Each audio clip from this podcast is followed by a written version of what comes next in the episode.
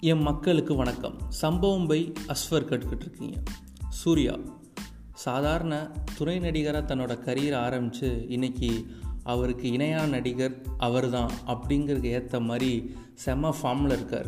இதுக்கெல்லாம் காரணம் என்ன தெரியுமா? அவர் இதுக்கு முன்னாடி சந்தித்த மிகப்பெரிய ஃபெயிலியர்ஸ் காம்ப்ளிமெண்ட்ஸ் தான். அவருக்கு அவர் மேலே வை வைக்கப்பட்ட விமர்சனங்கள்லாம் நிறைய பேர்த்துக்கு தெரியாது. பாதி பேத்துக்கு தெரிஞ்சிருக்கலாம். என்னென்ன விமர்சனங்கள் வச்சாங்கன்னு பார்ப்போமா? ஃபஸ்ட்டு படம் நேருக்கு நேர் நடித்து முடிச்சிட்டாரு. நடித்து முடித்தோடனே சொன்ன முதல் விமர்சனம் என்ன தெரியுமா? ஒரு ரசிகர் கையை பிடிச்சிட்டு வந்து சொன்னாராம். சார் சூப்பராக சொதப்பிட்டீங்க அப்படின்னு சொன்னாராம். யாருக்குமே முதல் படம் முடித்தோடனே ஒன்று பாராட்டுவாங்க. அதாவது ஒரு நெகட்டிவான விமர்சனம் வந்தால் அதை ஏற்றுக்கக்கூடிய வயசும் இருக்காது அந்த பக்குவமும் அந்த எக்ஸ்பீரியன்ஸும் அப்போ இருக்காது. அப்போ முதல் விமர்சனம் அப்படி இருந்தால் அவருக்கு எப்படி இருக்குன்னு யோசிச்சு பாருங்கள் நெக்ஸ்ட் அப்படியே சில படங்கள்லாம் பண்ணிகிட்டு இருக்கையில் ஒரு ஹோட்டலில் உட்காந்து பிரியாணி சாப்பிட்டுட்டு இருந்தாராம். அதாவது ஷூட்டிங் நடந்து முடிஞ்சோன்னே அப்போ அந்த டேரக்டர்கிட்ட சார் பிரியாணி செம்மையாக இருக்குது வந்து சாப்பிடுங்க அப்படின்னு சொன்னாராம். பிரியாணி மட்டும் நல்லா சாப்பிடு இது மட்டும் வக்கனையாக பேசு.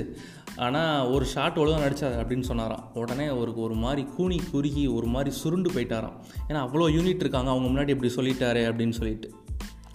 இதை மாதிரி நிறைய அவமானங்கள். காலேஜ் போனால் காலேஜில் கேர்ள்ஸ் பாய்ஸ் எல்லாம் ட்ரால் பண்ணுவாங்களாம். சார் அந்த அவள் வருவாளா பாட்டில் நீங்கள் ஆடிவீங்களே உங்கள் கை கால் மட்டும்தான் ஆடுது உடம்பும் சேர்ந்து ஆடணும் சார் அப்படின்னு கிண்டல் பண்ணுவாங்களாம்.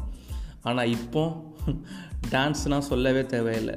அதாவது ஒரு காலத்தில் நடிப்பே வராதுன்னு சொன்னாங்க அவரை பார்த்து. இன்றைக்கி நடிப்பின் நாயகன்னு சொல்கிறாங்க அப்போல்லாம் சூர்யா நடிப்புனா அது வந்து கேஷுவலாக இருக்கணும். ஒரு ஷூலேஸ் கட்டும் போது பைக்கில் போவேல பேசணும். அந்த மாதிரி கேஷுவலாக இருக்கணும். நீ நடிக்கணுமே நடிக்கிற அப்படின்னு சொன்னாங்களாம். இப்போ அவர் நடிப்பை கம்பேர் பண்ணி பேசாத ஆளே கிடையாது. ஸ்டண்ட்டு இப்போ பிரித்து மேய்ஞ்சிக்கிட்டு இருக்காரு ஸ்டண்ட்டு சிங்கம் சீரியஸாக இருக்கட்டும் இல்லை டுவெண்ட்டி ஃபோர் படத்தில் மேலேருந்து கொடுத்த ஜம்ப் ஆகட்டும் அயன் ஆதவன் வாரமாயிரண்டு ஸ்டண்ட்டில் பிரித்து மேய்ஞ்சிட்டு இருக்காரு. ஆனால் அப்போ இருபத்தஞ்சி வயசில் என்னால் ஸ்டண்ட்டு கற்றுக்க முடியுமா அப்படின்னு பாண்டியன் மாஸ்டர் கிட்ட கேட்டாராம். இருபத்தஞ்சி வயசு இல்லை எண்பது வயசு ஆனாலும் கற்றுக்கணும்னு உனக்கு ஆர்வம் இருந்தால் நீ எப்போனாலும் கற்றுக்கலாம் அப்படின்னு சொன்னாங்களாம். இப்படி கிட்டத்தட்ட ஏகப்பட்ட விமர்சனம். இது அது மட்டும் இல்லாமல் ஒரு பத்திரிக்கையில் எழுதுனாங்களாம். அதாவது சூர்யா வந்து ஆடாமல் இருக்கிறது அவருக்கும் நல்லது நமக்கும் நல்லது அப்படின்ட்டு. இந்த மாதிரி காரமான விமர்சனங்கள்லாம் நிறைய சந்தித்தார் இன்ஃபேக்ட் நேருக்கு நேர் படம் அதாவது அஜித் நடிக்க வேண்டிய படம் அது.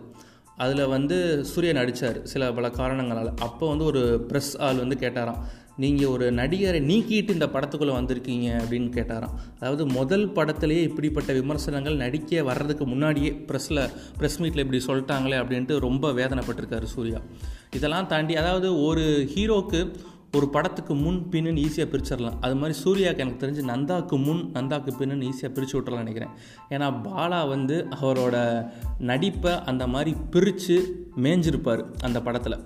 நந்தாக்கு முன் பார்த்தீங்கன்னா ஒரு ரெண்டு மூணு படங்கள் பேர் சொல்கிற மாதிரி உன்னை நினைத்தா இருக்கட்டும் அது வந்து விஜய் நடிக்க வேண்டிய படம். பட் ஆனால் சில சூழ்நிலை விஜயால் நடிக்க முடியல. ஆனால் சூர்யா உண்மையிலே வேறு லெவலில் பெர்ஃபார்மன்ஸ் பண்ணியிருப்பார் அந்த படத்தில்.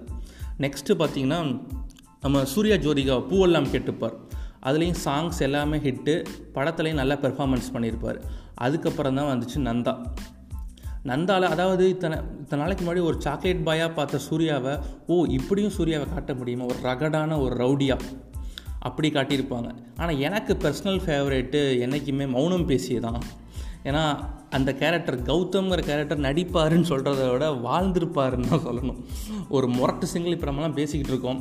அந்த காலத்துலேயே முரட்டு சிங்கிள்னால் இவர் தான் நமக்கெல்லாம் குருநாதர் அப்படிங்கிற மாதிரி ஒரு கேரக்டர் உண்மையிலே ரொம்ப சூப்பராக இருக்கும். அதுக்கப்புறம் பார்த்தீங்கன்னா நந்தாக்கு அப்புறம் காக்க காக்கா. அதாவது முற்றிலும் ஒரு ஒரு வெர்சட்டிலான ஆக்டர் நான் தான். அதாவது ஒரு ரவுடி கேரக்டர் பண்ணிகிட்டு இருக்கும் போதே ஒரு டக்குன்னு ஒரு போலீஸ் கேரக்டர் அவரால் பண்ண முடியும். அந்த மாதிரி ஒரு நடிப்பை வெளிப்படுத்திப்பார் காக்க காக்கா.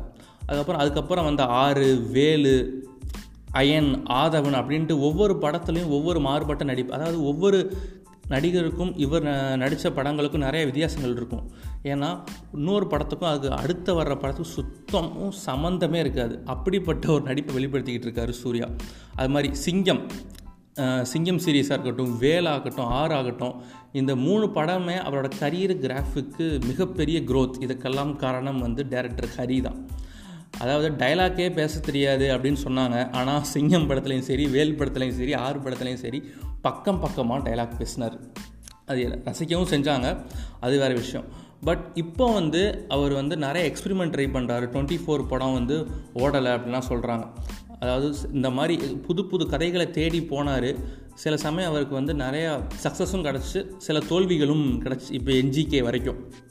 ஆனால் ஒன்று அவர் என்றைக்குமே புதிய முயற்சிகளை வந்து விட்டதே இல்லை. இப்போ சூரரை போட்டு நடிக்க முடிச்சிட்டாரு பட் அந்த படம் ரிலீஸ்க்காண்டி வெயிட் பண்ணிகிட்டு இருக்கு. அதுவும் கிட்டத்தட்ட ஒரு எக்ஸ்பிரிமெண்ட் மாதிரி ஒரு ப பயோகிராஃபிக்கல் படமாக தான் எனக்கு தெரியுது. அதாவது அவர் ஹைட்டு வச்செல்லாம் கிண்டல் பண்ணுவாங்க. சூர்யா குட்டடா குள்ளண்டா அப்படின்னு சொல்லிட்டு. அதில் தான் தக்க ஒரு விமர்சனமே பதிலடியே கொடுத்துருப்பாங்க சூர்யா. நம்ம எவ்வளோ உயரணும் முக்கியம் இல்லை எப்படி உயர்றோங்கிறது தான் முக்கியம் அப்படின்னு சொல்லியிருப்பார். இந்த மாதிரி அவர் ரீல் லைஃப்லேயும் சரி ஹீரோ தான். ரியல் லைஃப்பில் எனக்கு தெரிஞ்ச ஒரு மிகப்பெரிய ஹீரோனே சொல்லலாம். ஏன்னா அகரம் ஃபவுண்டேஷன் ஒன்று ஆரம்பித்து அதாவது கடைக்கோடி மக்களில் படிக்கிறோம் அப்படின்னு நினைக்கிற எண்ணம் வந்து எத்தனை பேர்த்துக்கு வரும்? ஸோ இந்த மாதிரி ஸ்டடீஸை எங்கெல்லாமோ கொண்டு போய் சேர்த்துக்கிட்டு இருக்காரு. அவர் மூலமாக இன்ஜினியரிங் ஸ்டூடெண்ட்ஸ் மெடிக்கல் படிக்கிறவங்க ஏராளம். நெக்ஸ்ட் புதிய கல்வி கொள்கைக்கு இதுக்கு பேசினார். பிஜேபி அரசுக்கு சென்ட்ரல் கவர்மெண்ட்டுக்கு அவர் பொசிஷனில் இருந்து ஒரு ஹீரோவாக நின்று பேசுறது ரொம்ப பெரிய விஷயம். ஏன்னா அடுத்த படம் ரிலீஸ் ஆகுமா என்னன்னே தெரியாது. அதாவது எந்த வாய்ஸ்க்கும் அவர் வந்து குரல் கொடுக்க வந்து அவர் மறுத்ததே இல்லை.